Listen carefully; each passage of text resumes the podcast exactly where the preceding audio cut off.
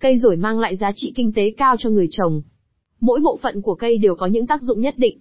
Kỹ thuật trồng và chăm sóc loài cây này cũng rất đơn giản. Chính vì thế ngày càng có nhiều hộ gia nông dân có nhu cầu mua cây rổi giống, về trồng. Vậy cây rổi có tác dụng gì? Tại sao lại được ưa chuộng như vậy? Kỹ thuật trồng cây như thế nào? Dưới đây, vườn mặt trời sẽ giúp bạn tìm hiểu về loài cây này. Cây rổi là loại cây thân gỗ thường xanh với kích thước lớn.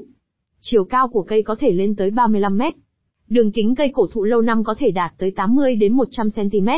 Loài cây này thường được trồng để lấy gỗ và lấy hạt với nhiều tác dụng khác nhau. Gỗ rổi xanh có phần lõi màu xanh.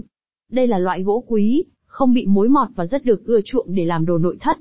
Ngoài ra, cây rổi còn có tác dụng trong chữa bệnh. Hạt rổi được dùng làm gia vị sử dụng trong nhiều món ăn. Tìm hiểu về hình ảnh cây rổi, bạn cần nắm rõ các đặc điểm về thân, lá, cành của cây. Thân, cây rổi có thân cao lớn, tròn và đều. Chiều cao của thân lên đến 30 mét và đường kính có thể đạt tới 1 mét. Cây rổi xanh có lớp vỏ màu xám, nhẵn, có khả năng bong nhẹ. Thịt vỏ mềm, màu vàng nâu và mùi thơm thơm dịu. Cành, cây rổi có phân cành ở trên cao với tán hẹp. Lá, lá cây rổi mọc cách, có hình bầu dục dài 8 đến 15 cm và mặt ngoài có lông. Chiều rộng lá từ 3 đến 5 cm. Lá có màu xanh nhạt và bóng. Mới nhìn bạn có thể nhầm lẫn lá rổi với lá cây hoa ngọc lan, hoặc lá cây cà phê. Hoa, hoa rồi màu trắng, nở vào tháng 4, tháng 5. Quả, rồi kết quả vào tháng 7, tháng 8. Quả dạng kép dài 6 đến 10 cm, bên trong có chứa nhiều hạt hạt, hạt rồi có màu đỏ hình cầu hoặc hình trứng thuôn. Khi chín già, hạt sẽ màu cánh rắn hoặc màu đen.